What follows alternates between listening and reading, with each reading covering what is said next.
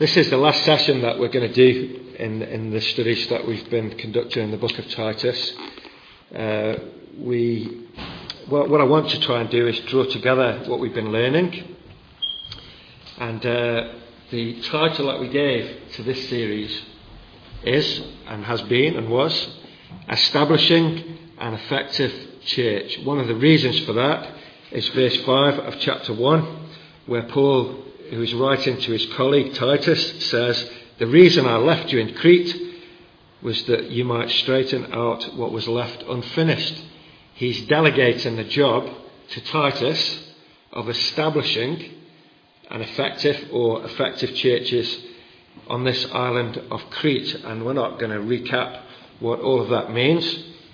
Um, what I want to do as we look at really verses 8 to the end um, someone told me once that good preachers have three points. And um, so I just want to cover the last few verses of verse 8 right to the end under these three headings. An effective church, and this, this draws together what we've been thinking about. An effective church knows that it is only the gospel that changes people's lives and hearts. Let, let, me just stop for a minute. We, we have some visitors here today. That, that word gospel is a word that Christians use an awful lot. And, and you might think, gospel, yeah, Matthew, Mark, Luke, and John. The word gospel really means good news. And Christians use that word, and the Bible uses that word to describe, in a way, the Christian message. The word gospel, if you imagine a town crier dressed in all his kind of beefeater costume, ringing his bell and saying, oh yay, oh yay, and he's announcing something to the people, that is really what the image to keep in mind when you think of the gospel. This is fantastic, amazing good news for the world. And Paul's job is to preach this. He is effectively a town crier. He's wanting to proclaim and declare the gospel, the good news, the great message of what God has done for us through Jesus. That's the gospel. That's just an aside. An effective church will know that this message, this gospel, is the only thing that will change people's lives. Secondly, an effective church will resist distractions and will endeavour to keep the gospel the main thing. I mean, I've got to say, I know what business feels like, and my wife even more so. Children, family life, business, church, joys and sorrows, difficulties, hopes, dreams. Life is so busy sometimes, isn't it? And it's no different in church. There are so many things that could occupy our attention. An effective church will resist the temptation to be sidetracked by things that are not as important as the gospel.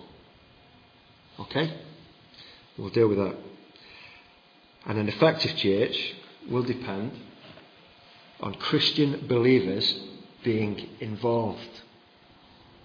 You cannot have an effective church if people are sitting on the bench watching the game instead of being on the pitch playing in the game. And an effective church will depend on believers being mobilised. So they're the three things that we're going to cover this morning. Okay? The assumption behind all of that, surely, is that leadership is crucial, isn't it? And that's one reason why Paul urges Titus in verse 5 to appoint elders or leaders, or whatever title you give them. Uh, we dealt with that when we were in chapter 1. That part, part of this, part, part of my job, part of the job of leaders, is to cultivate these things. It is the gospel that changes life. Let's keep the gospel the main thing, and let's make sure that all of us as Christian believers are involved and mobilised. That, that will lead to an effective church, and that's Paul's message to Titus. So let's deal with the first. I'm going to spend more time on the first one, and I'm going to spend less time on the last two. So if you think the first one goes on a bit, don't, don't multiply it by three in your mind. I think that will be here till Wednesday, okay? Because we're going to dwell on the first one and then a little bit on the second two. So, the gospel changes lives. This has been the theme of the whole book. And if you've been here as we've been going through Titus, you'll know that. This is, this is um, just a simple little idea. This, this is how Christianity works. There is truth, the gospel, the good news, the message, the Christian content. What human beings need to do, every one of you, me included, all of us, we need to make a response to that truth, and that response is to believe it. Simple, as the Meerkat would say. Truth, response. But the thing that Paul emphasizes in Titus is that when someone responds to this message with genuine faith, it will, let me say that again, it will change their life. Truth, faith, change life. That's Christianity. And that's the theme, in a way, of this whole book. We've seen, as we've gone through it, let me remind you, the theme of faith, uh, truth, faith, and a changed life goes all through, through this book. I said to you right at the beginning, one of the themes here is this idea of doing good. Uh, one of the great things about Titus is it's all on the same page, isn't it? Isn't that brilliant? If, you, if you're in the church choir, you don't need to kind of mess about. It's all on the same page. Look with me at chapter 1 and verse 8. When Titus is looking for leaders, Paul gives him a list of qualifications, and one of them is an elder or a leader must be someone who loves what is good. What a great qualification. Uh, chapter 1 and verse 16. The false teachers, who are not teaching truth that changes lives, but lies that destroy lives, they claim to know God, but by their actions they deny Him. They're detestable, disobedient, and unfit for doing anything good. Their lives do not reflect what they should reflect. Their teachings corrupt and their lives are corrupt. There's no consistency between the two. Look at chapter 2, verse 3. He tells the older women to teach what is good. Chapter 2 and verse 7. Paul says to Titus, In everything, set the people an example. How? By doing what is good. Chapter 2, verse 14. Jesus, who gave himself for us to redeem us from all wickedness and to purify for himself a people that are his very own, eager to do what is good. Chapter 3, verse 1 Titus, remind the people to be subject to rulers and authorities, to be obedient, and to be ready to do whatever is good. It's like a stuck record, isn't he? It's all the way through the letter. Oh, there's one more. Chapter 3 and verse 14. John read it to us. His summary at the end is Titus, our people must learn to devote themselves to doing what is good. And do you know what it says? Well, the very first verse of the whole letter Paul, a servant of God and apostle of Jesus Christ, for the faith of God's elect and the knowledge of the truth that leads to godliness. Truth leads to good lives. That's the connection. What's the definition of goodness then? Well, well let me ask you, what, the, these words trip off the tongue. What do you think Paul means when he talks about doing what is good? What, what does that mean? Just have a little drink while you have a little think. It's a little poem, isn't it?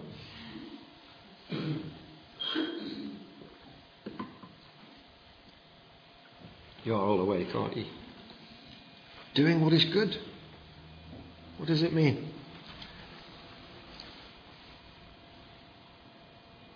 Can we?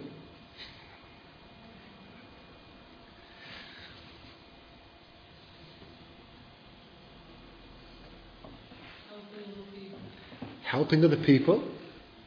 Excellent. You've set the ball rolling now. Anyone else? Doing the right thing. Doing the right thing. Morally? Or Okay? Putting others before yourself. Very good. Ah, you're getting confident now, you see. One of the things, I don't, I don't know if we've kept this rule, because those of you who've been to our house will probably know that we haven't, but when you're, when you have a house, and, you know, you have to buy furniture and stuff, and one of the things that we've often remarked on is the fact that you should have nothing in your house that is not either useful or beautiful. It's a good rule, isn't it? I don't think we've kept to it. We've got a lot of trash in our house that's not useful or beautiful. We do try to be ruthless. I throw things away and Jane takes them back out of the bin and brings them back. Can't throw that away. What a waste. No, she doesn't really. The essence of goodness, Paul uses lots of different Greek words for goodness here. And the essence of goodness, I, th- I think that's a good illustration. When you think about your life, is it useful and beautiful? That, that's two sides of the same coin, really. Is, is your life beautiful? And is it productive? Is it useful? Is it a good influence? That, that's a good way to look at goodness. When you think about Jesus, think about Jesus and what you know of Jesus. His life was both beautiful and useful. Phenomenally so. When you look at his life, there's no shadow of darkness when you look at his life. It says in the Gospels, Jesus went around doing good. Exactly what Paul says here. He is the foundation of Christianity. And that, maybe that's a good question for me to think about for me and for you to think about for you. Is my life beautiful and useful? It's not one or the other, by the way. It's, it's really nice if you can have things in your house that are useful and beautiful, isn't it? It's good. But is your life useful and beautiful? Patience, courage, loyalty, faithfulness, kindness, truthfulness. These are good, clean, wholesome, heroic qualities. Being a good influence, some of you touched on being helpful, supportive, loving, compassionate. This is not the life of a wimpish, wussy individual. This is the life of a hero who is strong, noble, pure, and clean. What would our society be like if people embraced that? And instead of living petty, miserable, dark, depressing lives, they sought to do what is good. How that would transform our culture. That's what Paul's on about. That's what he means. And this, he's not being a stuck record here. What he's wanting is to see goodness disseminated. Oh, sorry.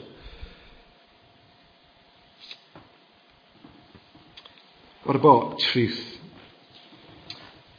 There's an interesting uh, connection here between. Sorry, I'll put the first point up there. We'll come back to that in a minute. Just ignore that. There's an interesting connection here between good teaching and good lives and bad teaching and bad lives. Uh, John read to us what uh, Paul's been talking about teaching and he says at the end of verse 8, these things are excellent and profitable for everyone. But then he says in verse 9, avoid foolish controversies and genealogies and arguments and quarrels about the law. Why? Because these are unprofitable and useless. There are some things you can think about.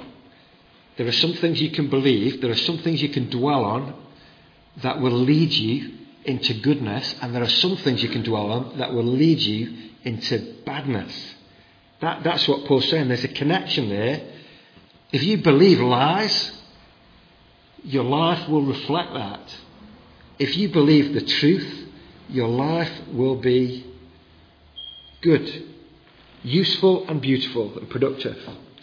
And, and he says it at the end as well, verse uh, 14. Our people must learn to devote themselves to doing what is good in order that they may provide for daily necessities and not live unproductive lives. That's what he's aiming at for them. I don't want you to live a life that's pointless and unproductive.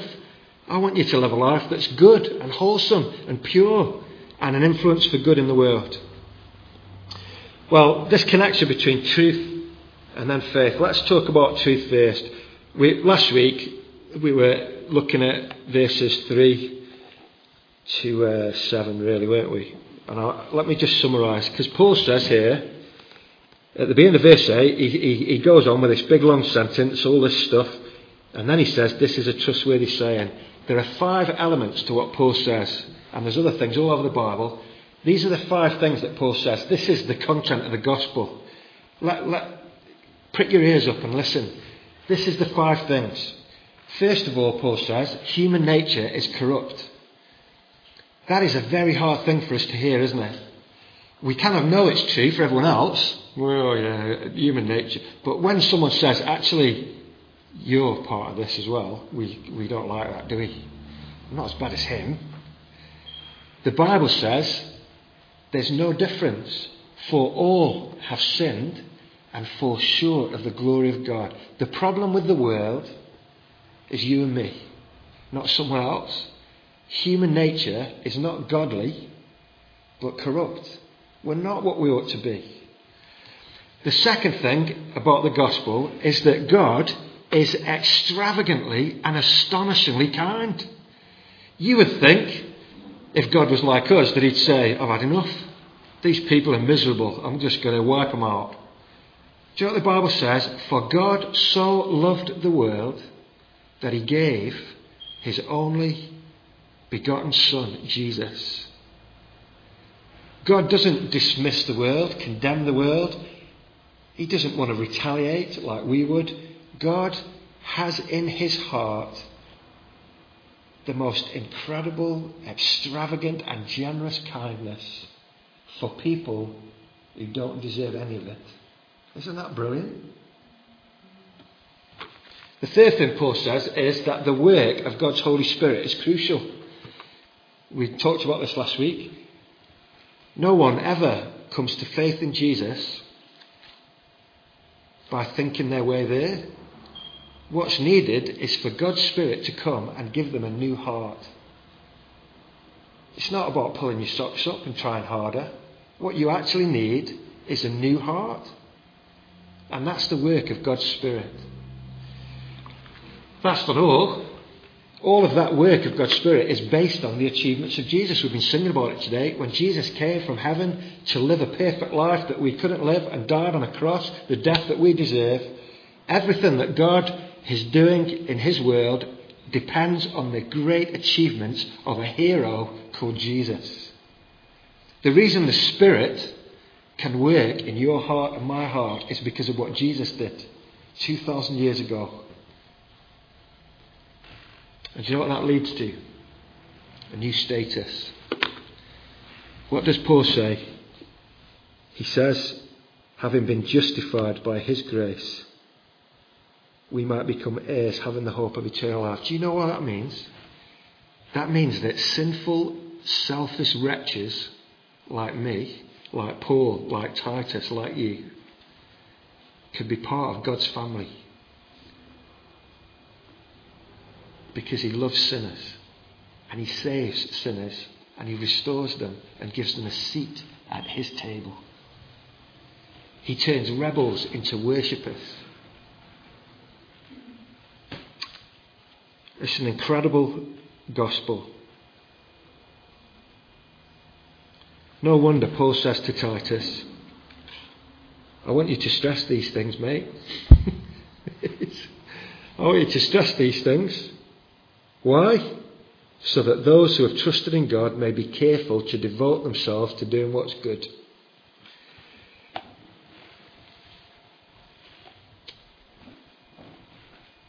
Why is it that we bang about why is it that we bang on about this stuff every week in this church? Because this is the these are the truths that change people's lives. Christianity is hard for us because Christianity, in Christianity, there, there's a very real sense in which we have to go down before we can go up.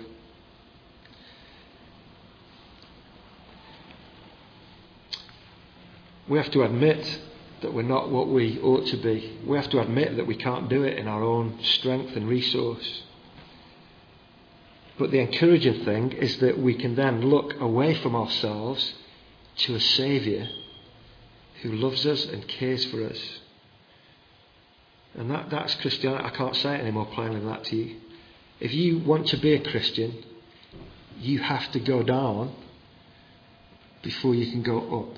You, you, you have to come to terms with the fact that it, it's like going to the doctors, isn't it, in a way? If you go to the doctors and he says you're fine when you've got some terminal illness, you wouldn't be very pleased with him. But if he says to you, Do you know what? You're very ill, but I'm a doctor and I can cure you. That's the gospel. We're sick and we need a Saviour. That's the truth. They're the five truths. And uh, there's things like that all over the Bible, but we're in Titus, so we'll stick to that. Let me talk about belief for a minute, and then we'll talk about change. Some, sometimes, some of you have asked me about faith, and you've said to me, you know, what does it mean to believe? And it's an interesting question because, you know, you can believe things intellectually, you can agree about certain facts. Let me read to you a quote from a theologian. Uh, this is a quote from Wayne Grudem. He says this Saving faith is trust in Jesus as a living person for forgiveness of sins and for eternal life with God. This definition emphasizes that saving faith is not just a belief in facts, but is a personal trust in Jesus to save me. The definition emphasizes personal trust in Christ, not just a belief in facts about Christ.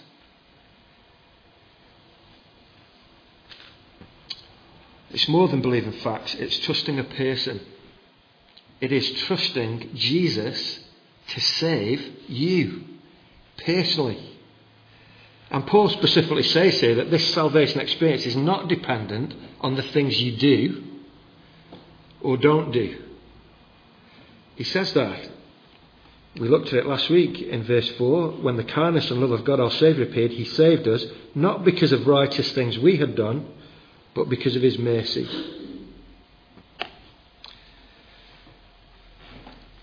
Faith in Jesus. I, it means it's not just agreeing with facts about Jesus, but it is put in your life into His hands. It's, it's, it's in a way, stop looking inside and look out of yourself to Jesus and put your confidence in Him. I want to uh, illustrate it for you. This word justification, we didn't really unpack that word last week, but let me think about justification with you.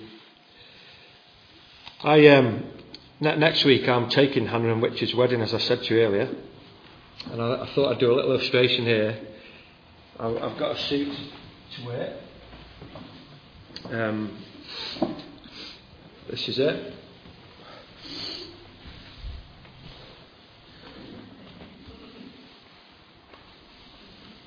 I have not shown Hannah this yet, but um, do you think um, Hannah would be pleased?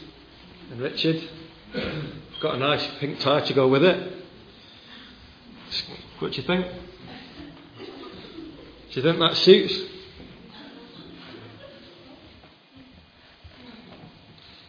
Can I tell you? It, let, let, me let me try and illustrate justification for you. I need some help here.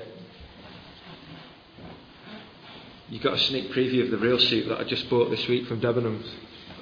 Well, will you do me a favour and just uh, put this one on for me? Let me, let me illustrate this for you. you. You can wear that. Might be a bit big for you, mate. Big fatty like me. Let me let me give you an illustration. I want you to imagine. sorry. I want you to imagine that these clothes represent my sinful nature. Okay? Filthy rags. That's what it is. We said that. Human nature is corrupt. This lovely, clean, perfect jacket that's never been worn before, Will. I just bought it from Debenhams the other day. I want you to imagine that this is the perfect life of Jesus. This is me and my life. This is Jesus and his life. Do you know what? Christianity says this Jesus has taken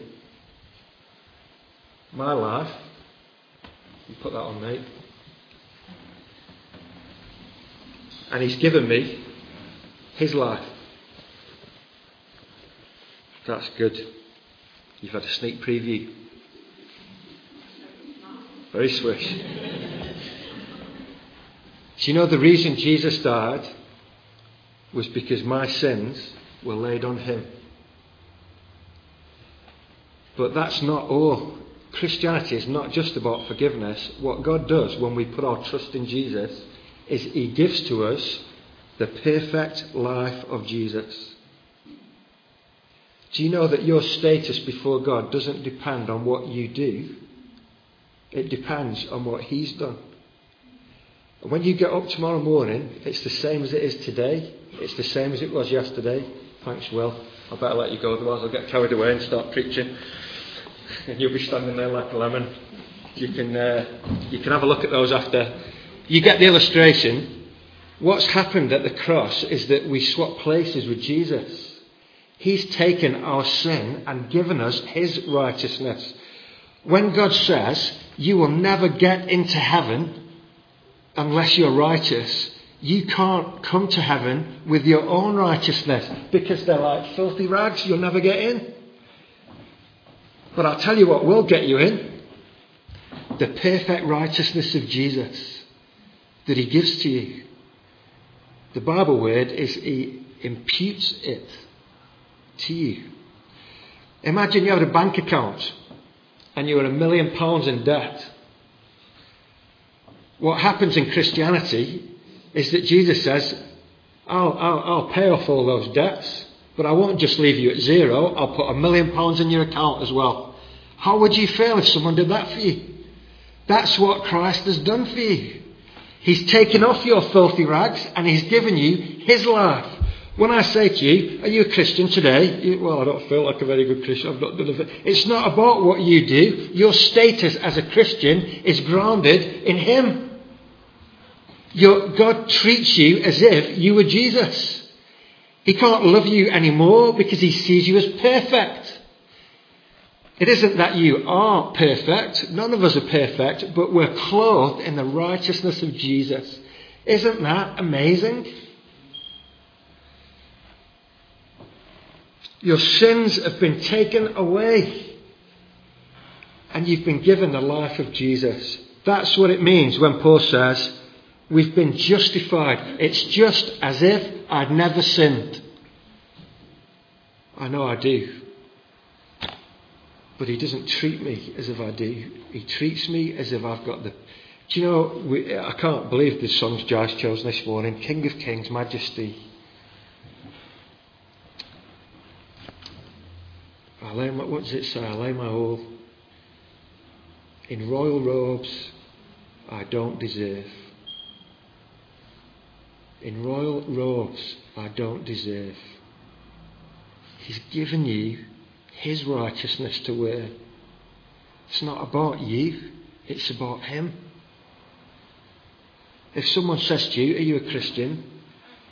Don't answer that question by saying, Yeah, I do this, I do that, I do the other. Your status as a Christian is not about your performance, it's about Him.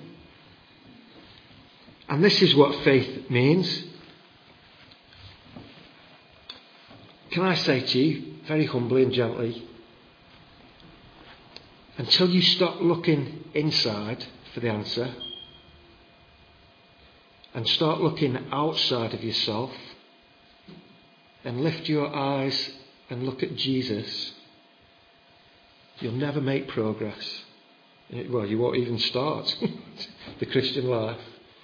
You've got to look away from you and see that He is your all in all. Why did Jesus not just drop down out of heaven and die? Because part of what Jesus is doing to save us is living the life that we couldn't live. He was born and lived in this world the life that we could never live. And that life is credited to you when you put your faith in Jesus. Can He save you as a sinner? Yes, He can. Can He clothe you with His righteousness? Yes, He can. Do you remember the story of the prodigal son? He ran away because he didn't love his dad. Give me the money now, Dad. I want to go and have a wild party. And he ran off. He ends up realizing that actually he would have been better off at home, eating pig food, stinking, wearing dirty rags. When he came back home, his dad was watching for him and came running down the street to meet him, wrapped his arms around him, even though he stank of pigs. And the first thing he said is, Quick, bring the biggest cow and we're going to have a party. Bring a robe and put it on him. That's what God will do for you. He'll clothe you with His righteousness. Because your own and my own is worthless. Change life. This, this is the point. Do you know what? Religion always puts the cart before the horse. And people say, if I want to get to God and be part of His family, I've got to do this and do that and do the other and not do this. You can't do it until you have a new heart and you're part of God's family to start with. How does that happen? It happens by believing in Jesus. And then you're free to live a changed life on the basis of who you are now because of Jesus. Christianity is not striving to be something, it's accepting that you are something and then living in the light of that. Am I making sense? I really hope I am. I don't want to make a dodgy breakfast of this because it's too important. Let's move on to change life. Um, because the, the, reason I say it, we need to rattle on but I, I said I would spend more on this first one. He says to them, This is a trustworthy saying, and I want you to stress these things, which is exactly what we're doing, so that those who have trusted in God, in the way I've been describing, may be careful to devote themselves to doing what is good. Notice the order. I want you to stress these things so that those who have trusted in God, will devote themselves to doing what's good. Can you see what comes first? He, doesn't say, I want you to stress these things so that people will try and do what's good. He says, I want you to stress these things so that those who do believe in Jesus will devote themselves to doing what's good. It's faith first. That's what Paul says. That's the order. I want you to proclaim this great message of what Jesus has done to make people clean and then when people believe that, I want you to teach them to devote themselves to doing what's good. Faith first.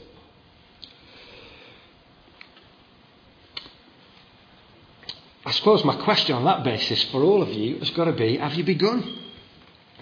Are you trying to do good things and you've missed the fact that the thing that comes first is faith in Jesus?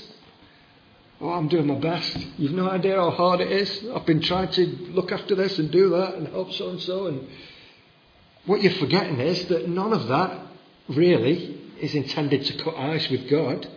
What you need to do first is have faith. That liberates you to do things because you want to rather than because you have to, doesn't it? Faith first.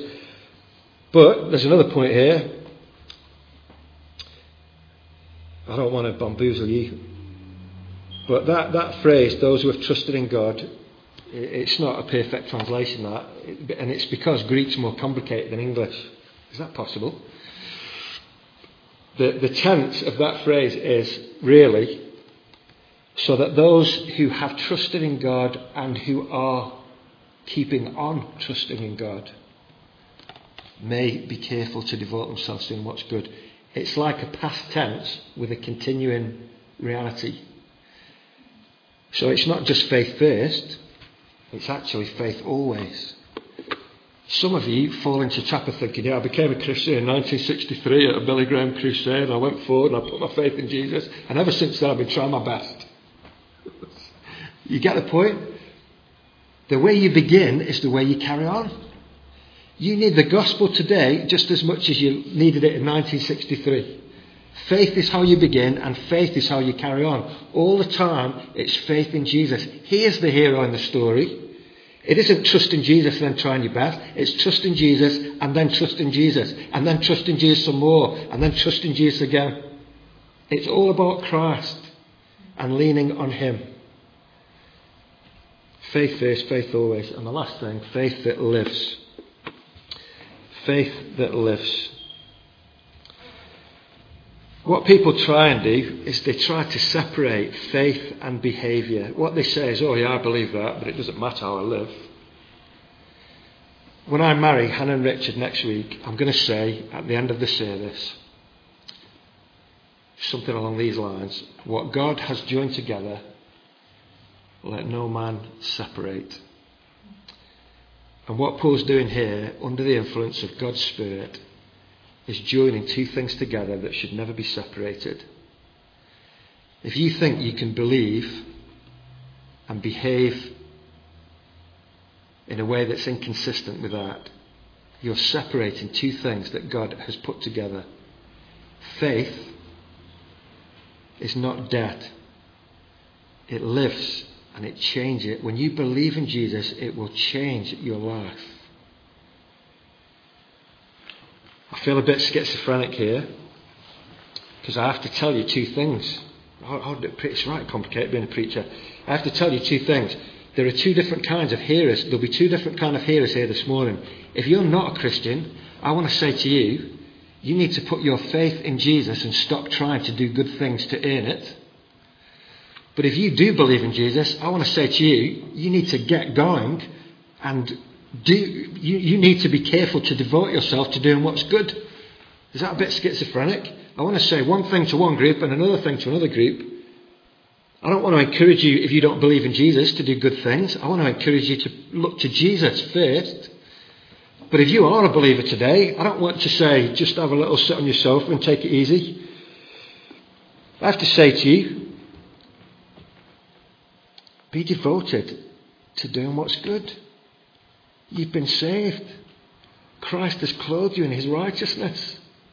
Does your life reflect that? Christianity isn't a ticket to heaven for lazy people, but the power to live life to the full now.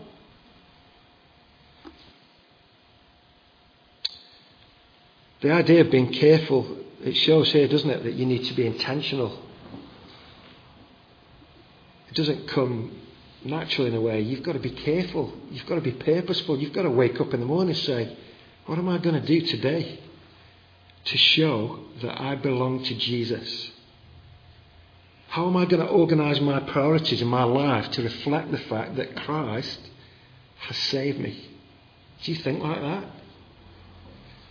Sometimes we're not comfortable talking like that because we think, oh, that's legalistic. It's all about grace. It is all about grace. You can't do any of it without Christ. I don't want you to be lazy. None, none of you, oh, I'm not insulting you, I'm, I'm just trying to expound. I don't want you to take that for granted, but to use it as a platform to launch yourself into being on fire for Christ. Well, I believe in Jesus, but it doesn't really matter how I live. Yes, it does. How you live proves that your faith is real and genuine. How you live shows to other people that the gospel works and has changed you and it can change them too. And as Paul says here, these things are good and profitable for everyone. One writer says this If our religion comes from our very soul, if our life is the life of Christ in us, and we prove that we have new hearts and right spirits by acting the honourable, the kindly, and the truly Christian part. These things are good and profitable for those who watch us, for they may induce them too to seek for better things. It goes back to is your life useful and beautiful? How on earth will we reach other people if they look at us and there's nothing different? Or worse, Paul sent Titus to establish effective churches in a very difficult place. It's the gospel that changes people's lives. Truth, faith, change life. So, let me ask you do you believe in Jesus? I don't mean do you agree with facts about him, but are you trusting him personally to save you?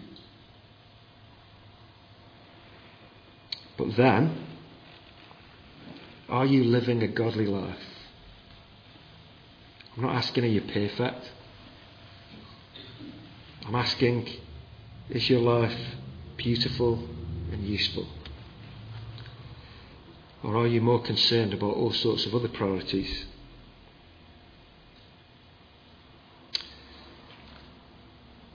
There's a lot in this.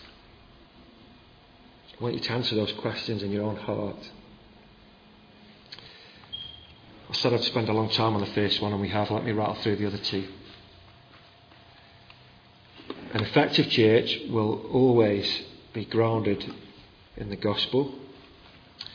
But the second thing that Paul urges Titus here is to keep the gospel the main thing. If there was something for Titus to do, there was equally things for him to avoid. And the issue here is people who don't believe the gospel, who are in the church and he says, avoid foolish controversies and genealogies and arguments and quarrels about the law because these are unprofitable and useless. And his language here is quite hard. Warn a divisive person once, and then warn him a second time. After that, have nothing to do with him. You may be sure that such a man is warped and sinful, he is self condemned. You can see what Paul's doing here. What he's concerned about here is the health of the whole church family.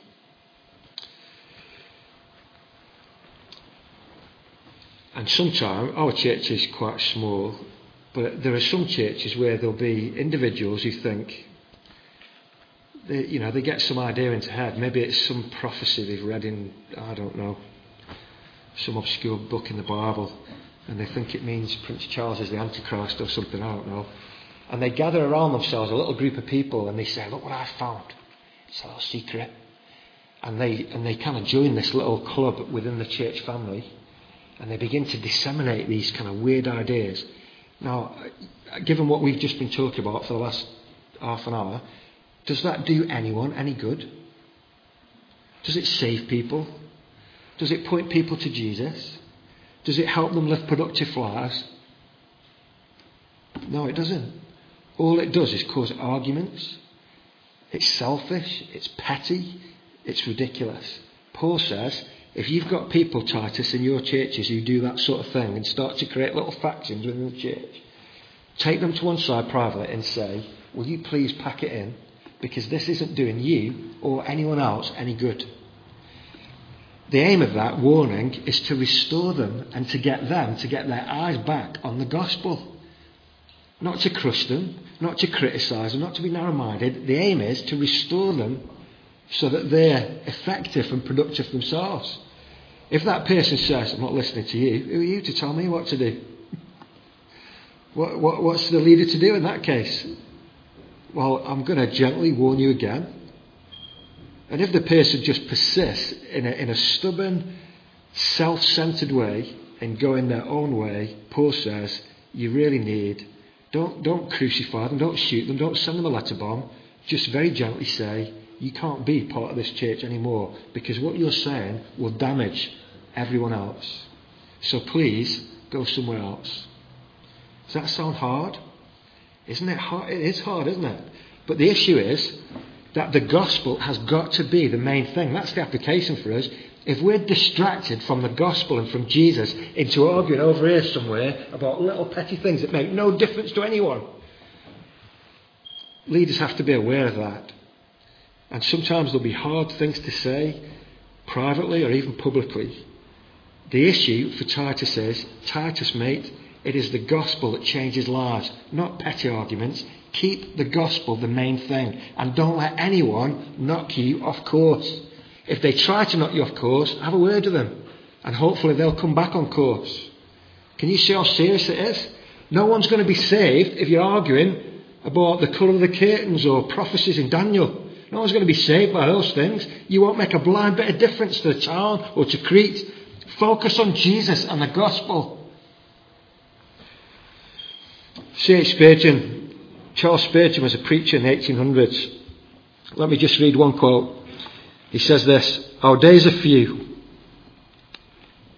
and are far better spent in doing good than disputing over matters which are at best of minor importance. Our churches suffer much from petty wars over abstruse points and unimportant questions. After everything has been said that can be said, neither party is any the wiser. And therefore, the question no more promotes knowledge than love, and it's foolish to sow in so barren a field. Our business is neither to ask or to answer foolish questions, but to avoid them altogether. And if we observe Paul's precept here, to be careful to maintain good works, we shall find ourselves far too much occupied with profitable business to take much interest in unworthy, contentious, and needless striving. The aim of discipline isn't to crush but to restore.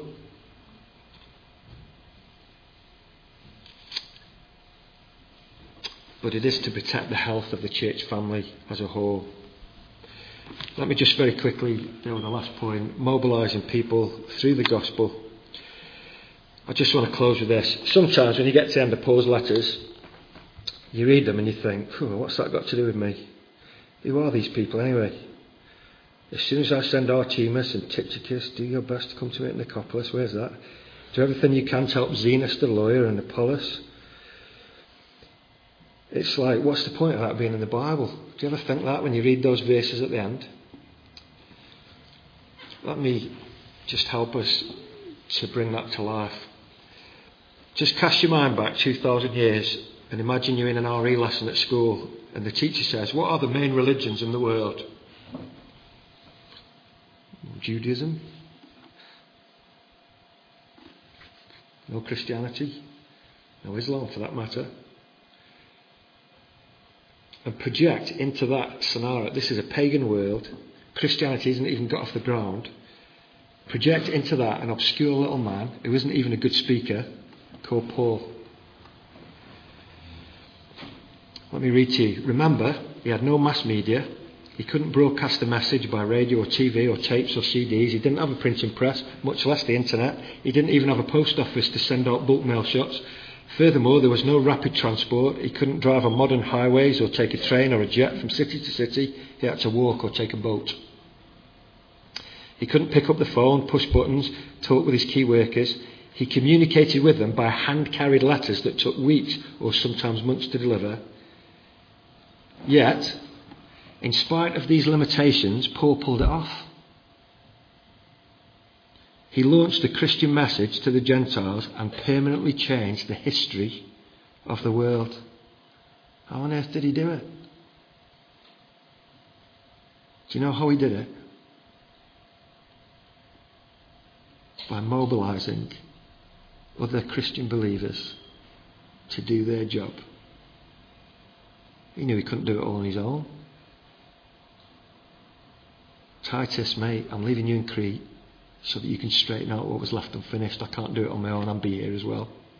It's your job, mate.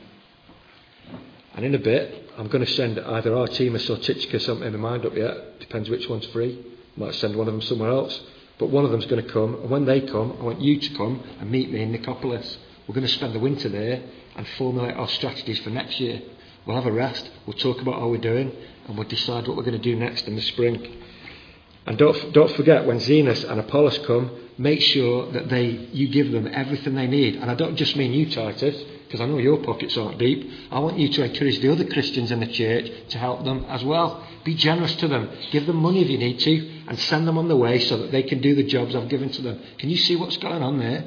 This is a team. This is a team of believers who love Jesus, spreading the gospel together, shoulder to shoulder, hand to the plough. I'm not doing what you told me, Paul. Who are you anyway? That, there's none of that. It's not, it's not to do with personalities. They love Jesus and they're working together as a team to spread Jesus' fame all the way around the Mediterranean. Listen, how are we going to reach Rotherham? That's a good question, isn't it? How are we going to reach Rotherham? Do you know what it? Do you know what it's going to take? It's going to take every Christian believer, all the Tychicuses and Artemises and Apollos and Zenuses.